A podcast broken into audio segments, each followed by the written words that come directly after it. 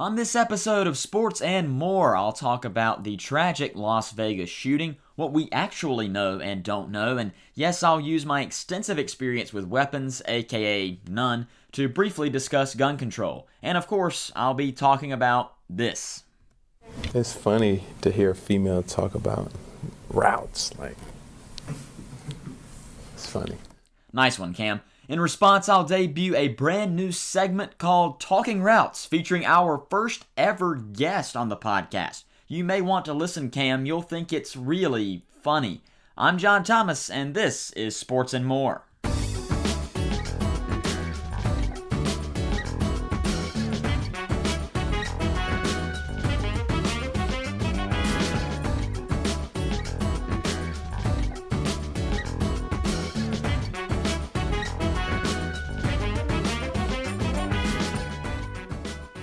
Welcome to another episode of Sports and More. John Thomas, thanking you so much for tuning in to listen. I realize the upload schedule has been a bit wonky recently and that it's only been once a week, and now I'm releasing an episode on a Friday and not a Thursday. I know it's been a bit unusual, but with all that seems to be happening, it's been a very active time in the sports and more world, which uh, I'm discovering is a very, very large world to try to cover, particularly with all that's going on in politics and the things going on now in Las Vegas. And we'll start there. Uh, again, I'm trying to gather all these different things and bring them together. And again, just like last week, I'm glad I've waited to see what all has happened this week. Uh, and as you heard in the intro, we'll be talking more about Cam Newton's comments. That's one thing that uh, I'm glad I was able to wait on, and I will be having our first guest, so stay tuned for that. You will not want to miss that.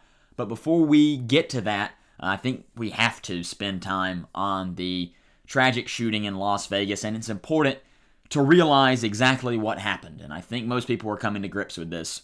Nearly 60 people are dead, more than 500 are wounded from this it's important to realize this is one of the greatest tragedies in U.S. history.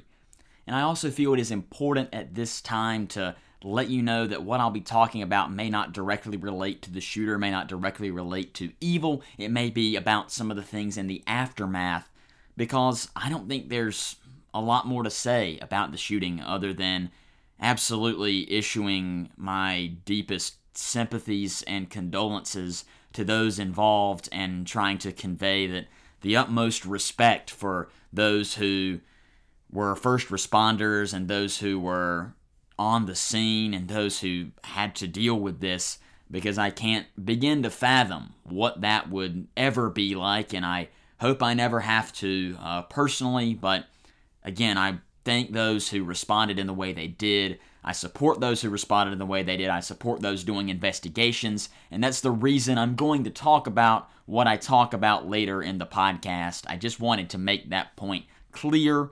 I'm not trying to be insensitive in any way to what's happened. And when we're not dress- addressing terribly controversial subjects, don't worry.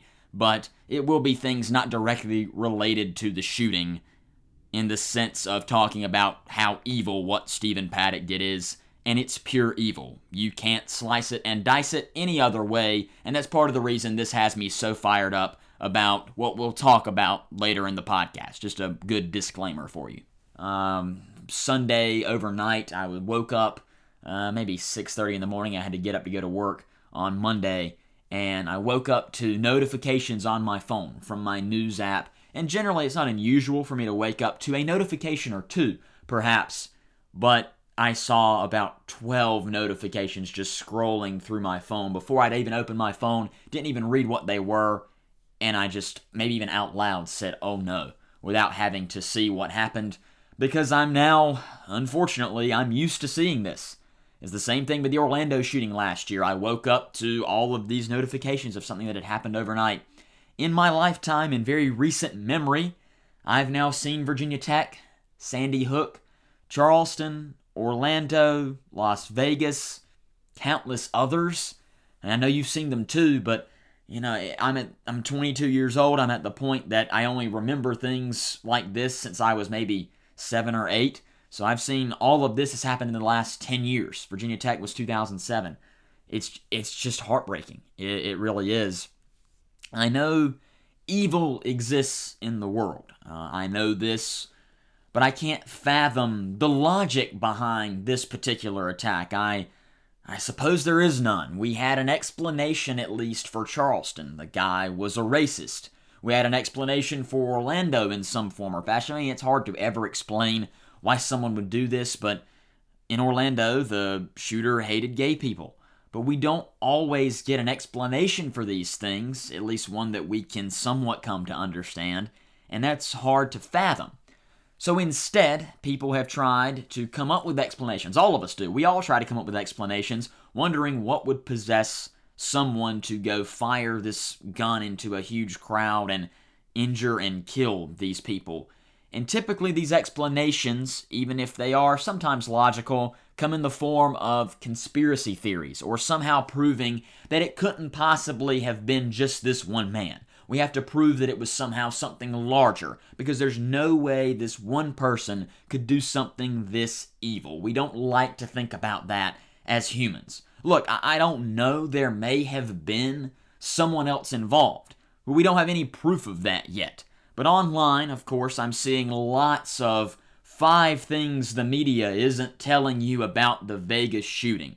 And that's where we're really going to talk today. We're going to be basically talking about legitimate fake news. And that's an obviously an odd term, but so many times the term fake news has been thrown around by our president, by people who are mocking our president, by whoever to refer to news or subjects they may disagree with or may not like or they may think are untrue but we're going to talk about actual fake news.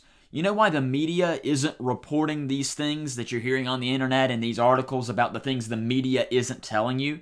Because the media is going by police reports and investigations you are you are making assumptions based on what you know. Just like with hurricanes and do it yourself meteorologists. I talked about this, I think, on the first episode of this podcast. Social media and this underbelly of the internet is now full of private investigators ready to do the job of the local police, the FBI, and anyone else involved in investigating this. I understand conspiracy theories are fun, and no, I certainly don't totally trust police or investigators, or government for that matter. But I also sure as heck don't trust Johnny Reporter from a random website I've never heard of trying to explain what the media isn't telling me. And I certainly don't fully trust the media either but they are generally going to go on police reports and evidence from those actually trained to investigate these sort of things. I know you may not believe it, but I did go to school for journalism. Journalists typically go to school for journalism, and there is some form of training for journalism. Now, just like any other profession, there are plenty of bad journalists. There are plenty of bad police officers. There are plenty of bad grocery store clerks. There are good and bad people at any profession. So, yes, take things the media says with a grain of salt.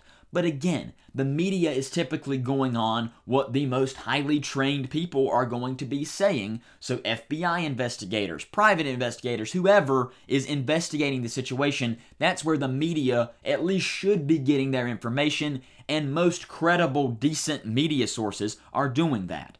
But on the internet, on these random media sites, I'm seeing it all. Seriously.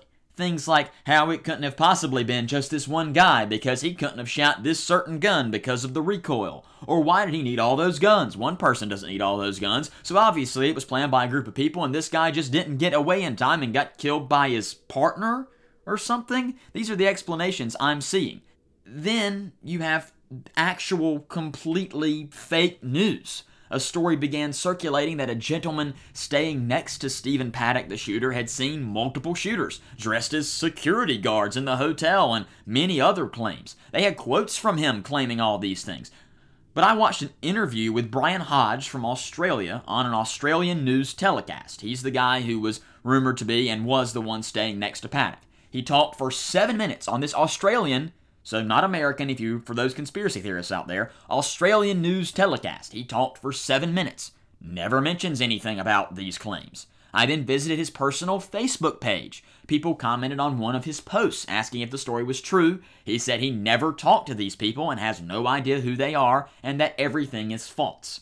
Now, I'm not going to toot my own horn here, I don't want to do that, But that is what journalism is about, is investigating people's claims and seeing if they hold water. That's something that anyone could do. What I did, I simply Googled the guy's name and put Australia behind it and was able to find his Facebook page and was able to find this interview on Google. Something not hard to do to find out that this website that had gotten hundreds of thousands of hits on this story was completely false. Not just trying to make up a theory, completely just fake.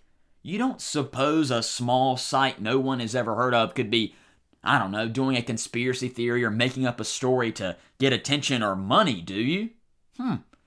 A lot of people want to call talking about gun control disrespectful after a tragedy like this, and hey, in some cases it is, because people and politicians are using this to maybe advance their agenda. Looking at you, Hillary Clinton.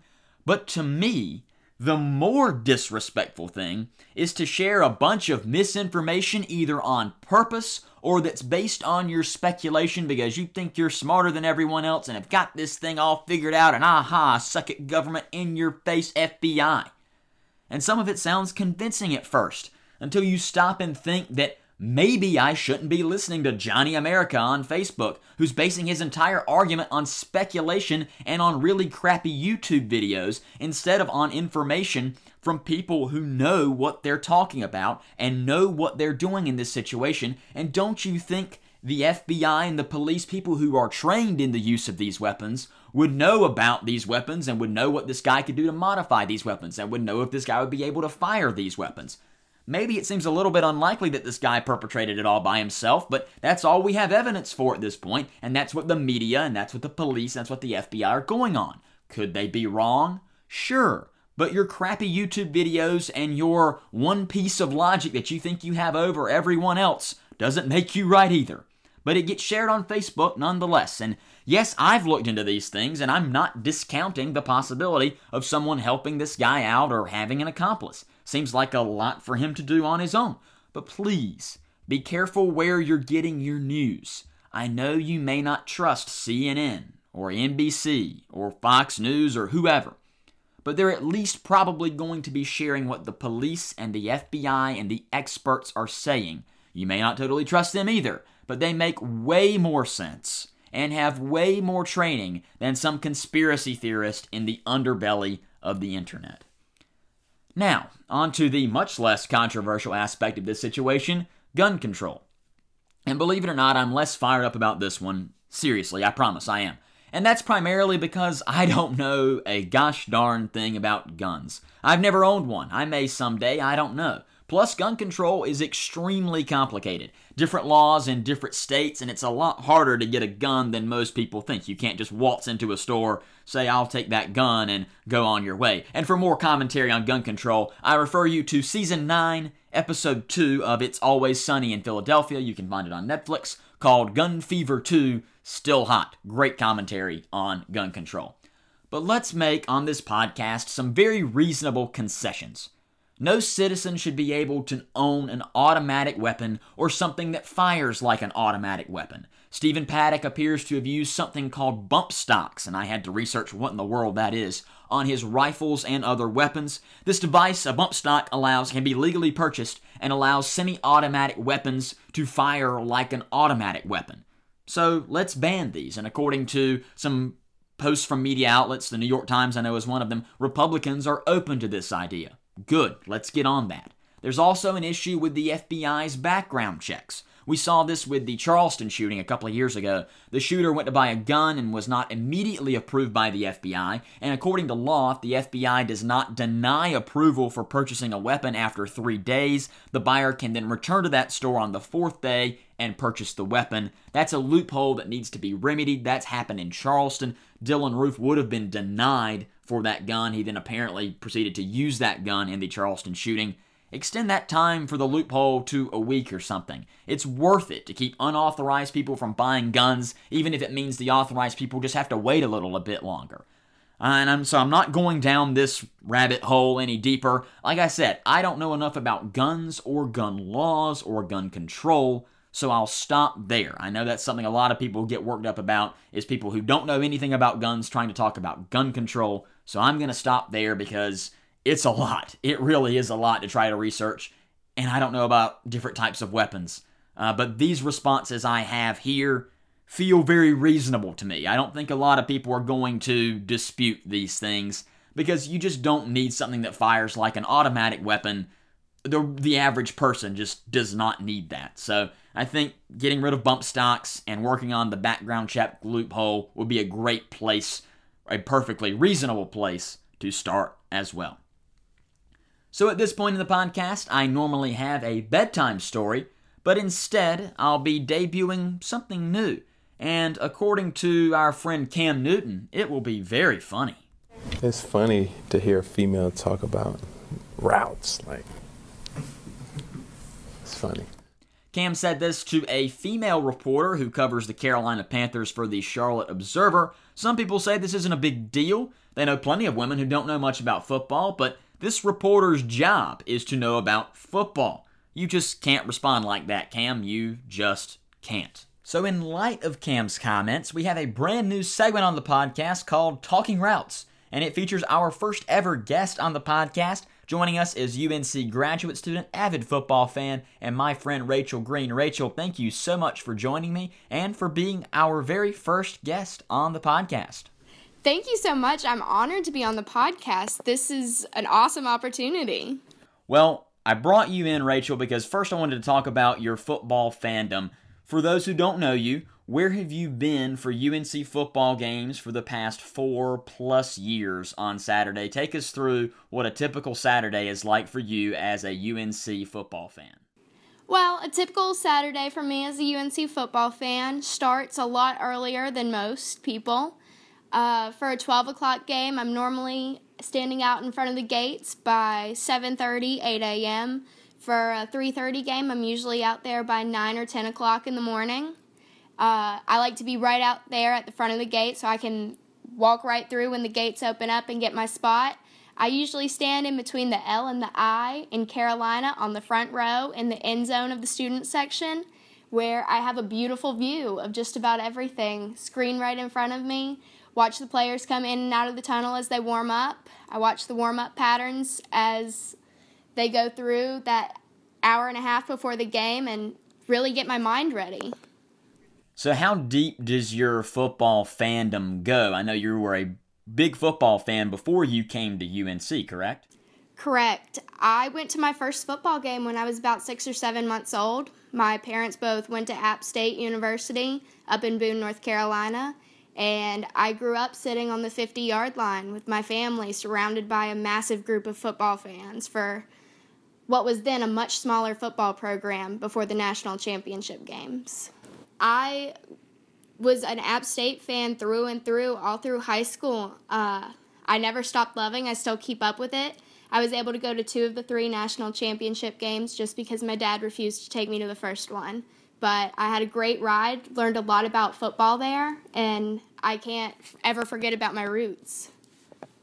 So, at a typical UNC football game during the game, uh, what is your demeanor like? And t- take us through what you're typically like during a UNC football game, because I have I've stood next to you for a number of those games, so I know. But I, I want everyone else to know exactly what you're like during a during a UNC football game. During a UNC football game, I'm very focused.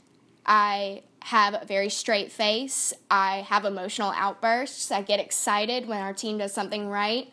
I get upset as I see mistakes, whether other people notice them or not. I'm a very focused person. If you try and have a conversation with me while the game's going on, I'm probably going to just tell you to wait or shush you or tune you out. I get very ruffled by fans that may not know exactly what is the situation with our team at that moment. And certain comments can make me quite angry. I'm into the game 110%, just trying to analyze every bit of what we're doing, looking at every position and seeing where the big plays are coming from or where we might be struggling a little bit. Okay, and you mentioned, you know, you get frustrated by mistakes you might see a team make. Uh, what are a couple of examples of the mistakes, maybe from this year, that you've seen uh, the Tar Heels make? Obviously, it's been a bit of a struggle for North Carolina this year. What are some examples of mistakes you might see during a game? Uh, on the offense side, one thing we see is we see a lot of miscommunication about routes we're supposed to run. I mean, you see a quarterback make a throw straight over the middle and it goes to nobody. And you see that somebody obviously missed what they were supposed to be doing in that play. You also have some overthrown balls. And on the defensive side, there's been a lot of hecticness. Uh, we cannot seem to pick a scheme to run on defense. We bounce back and forth between having one, two, or three linebackers. And a lot of times that opens up some miscommunication, understanding what kind of defense they're playing. Are they playing a zone? Are they playing man to man? And who actually has what player? Obviously, a lot of issues to sort out for North Carolina. Let's talk a little bit about just general X's and O's, uh, since again, uh, we are directing this at Cam Newton in case uh, the those listening could not tell. Uh, but he asked a lot about, uh, or he commented on uh, talking about routes and those sort of things. What sort of routes might you see a receiver run at the college level? You talked about miscommunication with those routes. What sort of routes might you see a receiver run at the college level? Well, if you're coming to a Carolina football game and quite a few other teams, you're definitely going to see quite a few screens. Now, how successful those are depends on a lot of the blocking that you have and which side you're running them to, whether it's your short side or your long side. Also, my personal favorite while it may not be a wide receiver, is when you have a tight end that runs out and cuts across the middle, goes only about 10 yards out, and cuts it back. And it is a beautiful catch, especially when you have someone like Brandon Fritz receiving for Carolina. Another big thing that Carolina does really well, even though we don't take advantage of it enough, is we just sort of run like a fly out route on the sides right by that end zone because we have some people that can really catch that ball and bring it in right before they go out of bounds. Now, on defense, let's say you're the defensive coordinator of the Tar Heels. What are you changing and what kinds of schemes are you calling?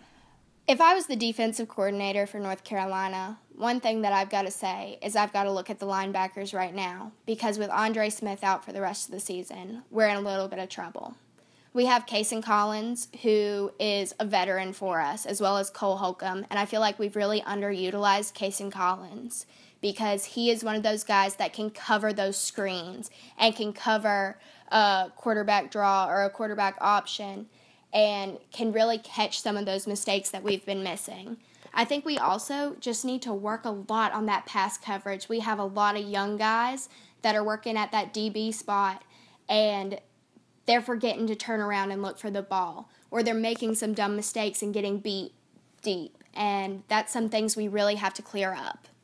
We have to decide how many DBs we're going to play and how many linebackers we, we're going to play. Because if we only have one linebacker in, then our DBs are getting run ragged.